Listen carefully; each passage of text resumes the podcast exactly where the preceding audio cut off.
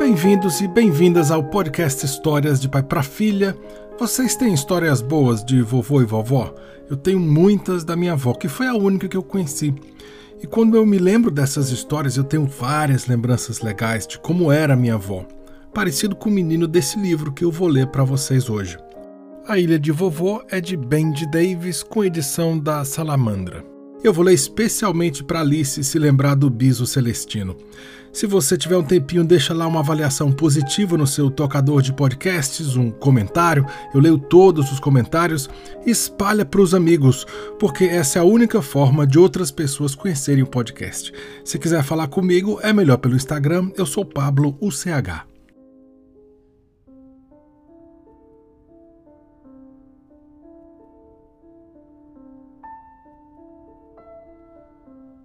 A casa do vovô fica no fundo do quintal de Sid, do outro lado do portão, bem atrás de uma árvore grande. Sid pode entrar lá a hora que quiser, porque o vovô deixa uma chave embaixo do vaso de flores.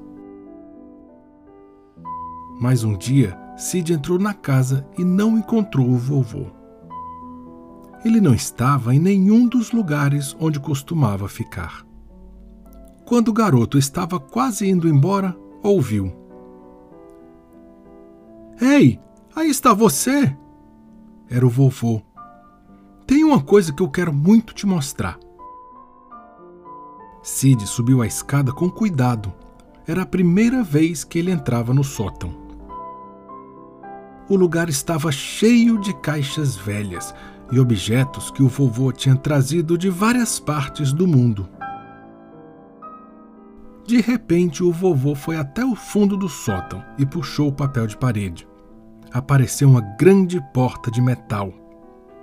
Você primeiro, Sid, ele disse. Sid então virou a maçaneta, clank, e empurrou a pesada porta devagarinho. Eles foram parar no deck de um navio muito alto, rodeado por um mar de telhados. O vovô puxou uma alça. Fom! apitou o navio que começou a deslizar para frente. Lá vamos nós! disse em voz alta.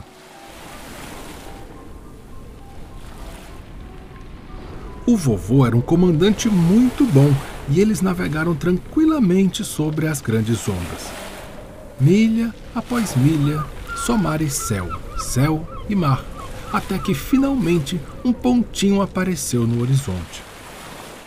Terra à vista! gritou Sid. Eles jogaram a âncora e pegaram o bote para alcançar a praia. Vovô, não é melhor levar sua bengala? Sid perguntou. Não, acho que não vou precisar. Quando chegaram na floresta, fazia muito calor. Vamos procurar um bom abrigo, disse o vovô. No topo da ilha, onde uma brisa fresca soprava pelas árvores, eles encontraram uma velha cabana. Tinha muita coisa para arrumar, mas com um pouco de ajuda, logo eles deixaram tudo em ordem.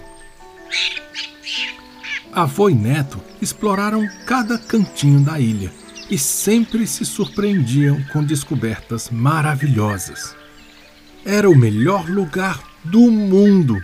Sid desejava ficar ali para sempre com seu avô.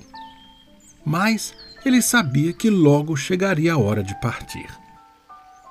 Sid, eu preciso te contar algo, disse o vovô. Você sabe, estou pensando em ficar.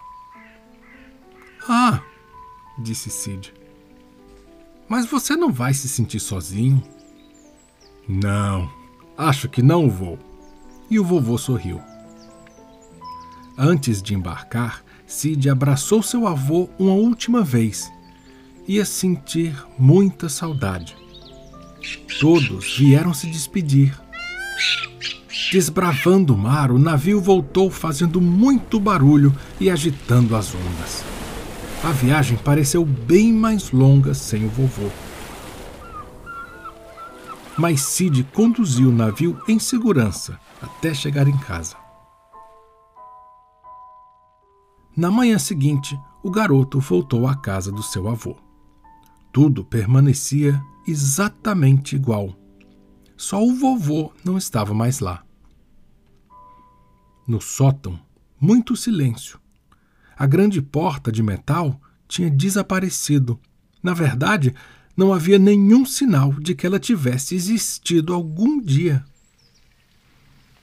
Sid ouviu então um barulhinho na janela e ficou curioso. Lá na beirada, encontrou um envelope. Com cuidado, abriu. Sabe o que tem dentro desse envelope? Uma cartinha dizendo para Sid, com uma foto do vovô abraçado a um macaco com dois tucanos na cabeça e o macaco com abacaxi e uma banana na cabeça também.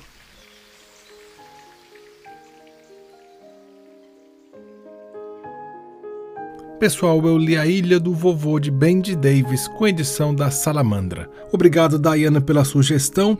Escuta as outras histórias do podcast, deixa uma avaliação, comentário, conta para os amigos. No Instagram eu sou Pablo UCH e tem também o canal do youtube.com barra Histórias de Pai para Filha. Até o próximo episódio.